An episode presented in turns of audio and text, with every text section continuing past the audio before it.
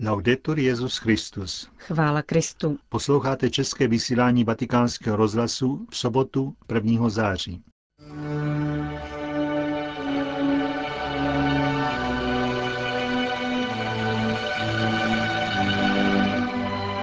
Itálie se loučí se včera zemřelým kardinálem Martínem. Benedikt XVI. jmenoval své legáty do Karagandy a do Lvova. A v druhé části pořadu přinášíme rozhovor s kaplanem paraolympijských her, které právě probíhají v Londýně. Od mikrofonu vás zdraví Johana Bronková a Josef Koláček.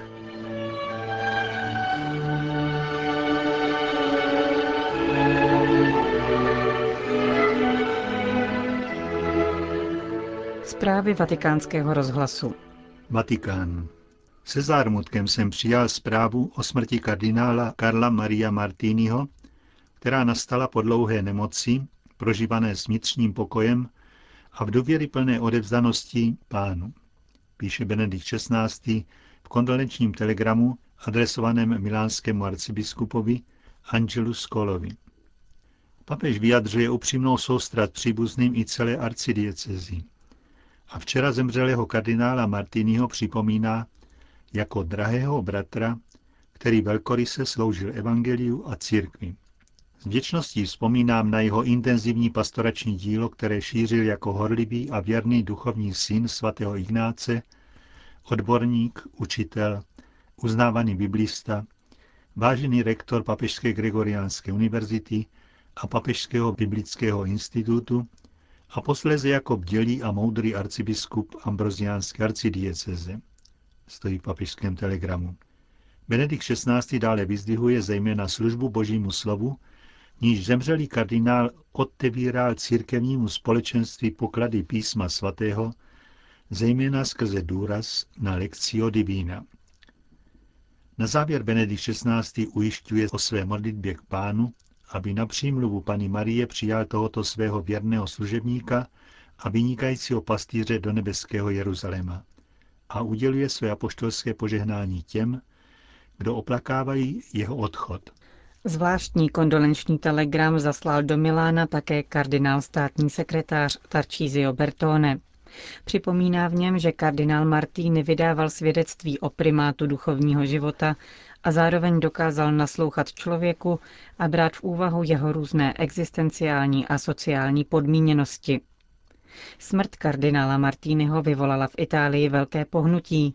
Byl totiž nejen biskupem jedné z nejvýznamnějších diecézí země, ale rovněž čelným italským intelektuálem, který neváhal vstoupit v dialog s kýmkoliv. Na tento aspekt jeho služby upozornil současný milánský metropolita kardinál Angelo Scola. Jak uvedl, zesnulý kardinál byl vždy přesvědčen, že Kristovo poselství je určeno pro všechny, rovněž pro ateisty a agnostiky. Kardinál Martíny v tom navazoval na velkou tradici církve, avšak činil tak s citlivostí sobě vlastní, uvedl milánský metropolita. Pohřeb kardinála Martiniho se koná v pondělí 3. září v Milánské katedrále. Schopnost kardinála Martínyho obracet se také k nevěřícím mu vynesla pověst symbolu progresistické církve, Zeptali jsme se, jak vnímá toto cejchování předseda Papežské rady pro kulturu kardinál Gianfranco Ravasi. Tato schémata s oblibou užívaná jsou jako studená razidla, zmrazující vnitřní žár lidí, situací či kontextu. Martinyho pohled byl bez pochyby pohledem upřeným za to, co je prvoplánové. Snažil se odhadnout budoucí vývoj. V tomto smyslu lze skutečně říkat, že jeho role byla prorocká. Prorok je dobře zasazen v dějinách, cítí jejich pohyby a jejich napětí. Tato definice by však měla platit tak trochu pro všechny věřící a pastýře. Jde totiž o schopnost rozlišit a dokázat zařadit do přediva dějin složitost jednotlivých situací. Někdy se například říkalo, že Martini prohlašoval věci, které jsou v rozporu anebo poněkud posunuté vzhledem k doktrině. Například pokud šlo o bioetiku a podobné problémy. Ve skutečnosti měl skálopevnou víru, která byla zároveň mimořádně pozorná k různým tvářím složité skutečnosti, mnoha dalším aspektům, které je třeba brát v úvahu. Právě v tomto smyslu lze, myslím, říci, že jeho pohled mířil vždy dál. Řekl našemu rozhlasu kardinál Gianfranco Ravázi, předseda Papežské rady pro kulturu. Vatikán. Na symboliku mostu navazuje poselství Benedikta XVI. účastníkům Genfestu, tedy festivalu mládeže spojené s hnutím Focolare. Setkání zorganizovaného v Budapešti se účastní 12 tisíc mladých lidí. Mosty přes Dunaj, které spojovaly v jedno Budu a Pešť, byly zničeny za druhé světové války. Z tohoto hrůzného konfliktu však povstalo odhodlání budovat pokoj na trvalých základech, odhodlání, které se stalo inspirací k založení hnutí Focolare. Čteme v poselství podepsaném kardinálem státním sekretářem Tarčíziem Bertonem. Svatý otec připomíná nesmírné utrpení Budapešti v době totalitních vlád a možnosti, které se otevřely po skončení studené války a otevřely město budování svobody a bratrství. Mládeži zhromážděné na Genfestu přeje, aby toto setkání bylo znamením naděje a skrze přátelství k lidem z jiných kulturních kontextů pomáhalo utvářet jednotu a pokoj, který je před obrazem nerozdělené boží obce. Vatikán. Za velmi významnou událost označil Benedikt XVI. konsekraci nové katedrály v kazašské Karagandě. Slavnost proběhne 9. září a papeže na ní bude reprezentovat kardinál Angelo Sodano. V listu svému legátovi svatý otec připomíná, že to byl právě on, kdo ještě jako vatikánský státní sekretář v roce 2003 posvětil základový kámen nového chrámu. Kardinál Sodano bude předsedat slavnostem v Karagandě, které potrvají tři dny, počínaje příští sobotou. V jejich rámci uctí také památku obětí tzv. Karlagu, jednoho z největších pracovních táborů bývalého Sovětského svazu, který ležel nedaleko tohoto kazašského města. Za týden 8. září proběhnou také hlavní oslavy 6. výročí Lvovské arcidiecéze latinského obřadu. Papežským legátem na tomto ukrajinském jubileu bude kardinál Josef Tomko. V listu někdejšímu prefektovi Kongregace pro evangelizaci národů svatý otec připomíná blahoslavené plody evangelia, hlásaného na Ukrajině po tolik staletí. Papež přeje, aby lvovské oslavy posílili víru a křesťanské cnosti v místních diecézích.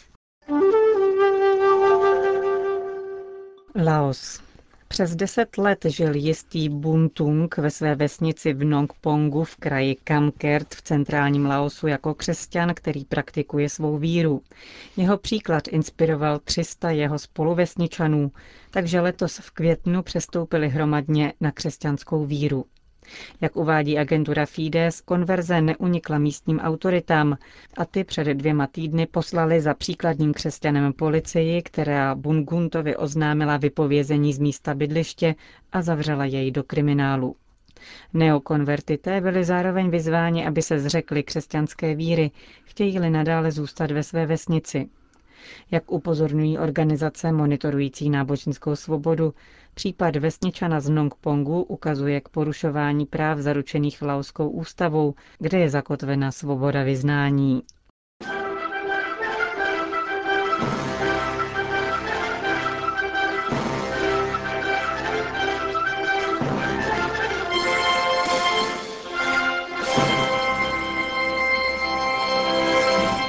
29. srpna začaly v Londýně paraolympijské hry, tedy mezinárodní turnaj sportovců s fyzickým omezením nebo postižením.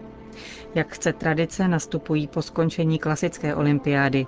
Hlavním kaplanem obou sportovních událostí je otec John Armitage, generální vikář diecéze Brentwood, na jejímž území jsou letos hlavní olympijské stadiony. V rozhovoru pro vatikánský rozhlas vypráví o svých zkušenostech z her a o přípravách na duchovní službu na paraolympiádě.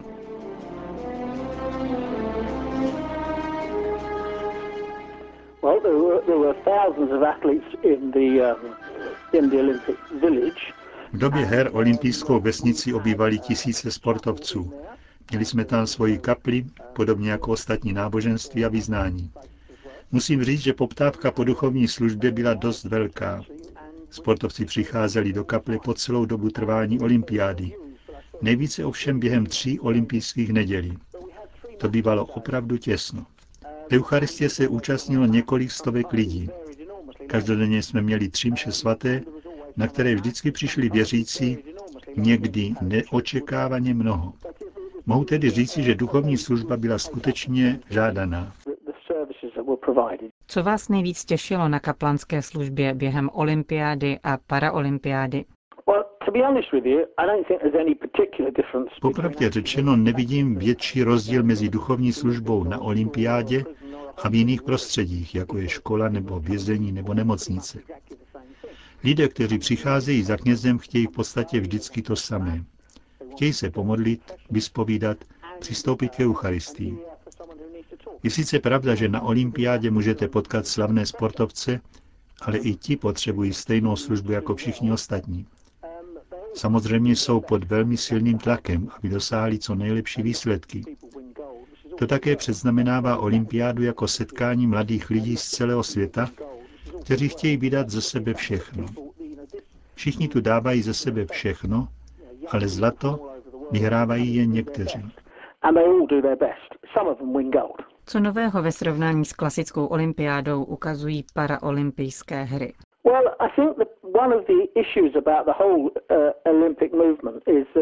Myslím, že hlavním problémem celého olympijského hnutí je fakt, že jde o ohromnou mašinérii, velkou mediální událost, ve které se ztrácí to, co je nejpodstatnější a co jsme my kaplani viděli velmi výrazně. Mám na mysli ohromné nasazení mladých lidí. Téměř každý vítěz děkoval svým rodičům, mluvil o opoře, kterou měl v rodině. Takže podstatou olympiád není ta gigantická akce, velké sportovní objekty, ale velké osobnosti mladých lidí a jejich blízkých. Myslím, že na paraolympiádě to vidíme ještě výrazněji. Tím spíš, že to má být paraolympiáda s dosud největší sledovaností. Téměř všechny lístky byly vyprodány už před zahájením, což je samo o sobě velmi povzbudivé. Co je na těchto hrách nejdůležitější z hlediska církve? Pro církev je jedním z nejdůležitějších aspektů takových her otevřenost člověku. Hlavními postavami paraolympiády jsou lidé, kteří ve své každodennosti nepatří do hlavního proudu společnosti. Tyto hry nás tedy učí otevřenosti pro ně, otevřenosti životu. Církev je pro-life. Nejčastěji se to vyjadřuje v otevřenosti nenarozenému dítěti. To je velmi důležité. Ale neomezuje se pouze na to. Pro-life postoj se vyjadřuje také v péči o ty, kdo nepatří do mainstreamu, jako právě postižení lidé. Církev má v této oblasti velké zkušenosti, dlouhou tradici péče o to, aby se s postiženými zacházelo jako s plnohodnotnými lidmi. Mnoho proto děláme také v našich farnostech a školách. Katolická církev kromě toho uspořádala v rámci příprav na paraolympiádu velkou mezinárodní konferenci o teologii postižení, která nedávno proběhla v Londýně a pomohla k lepšímu porozumění, jak má probíhat integrace postižených. Myslím, že paraolympiáda bude v tomto smyslu důležitým impulzem jak pro církev, tak pro společnost. Hovořil hlavní kaplan letošních olympijských a paraolympijských her otec John Armitage.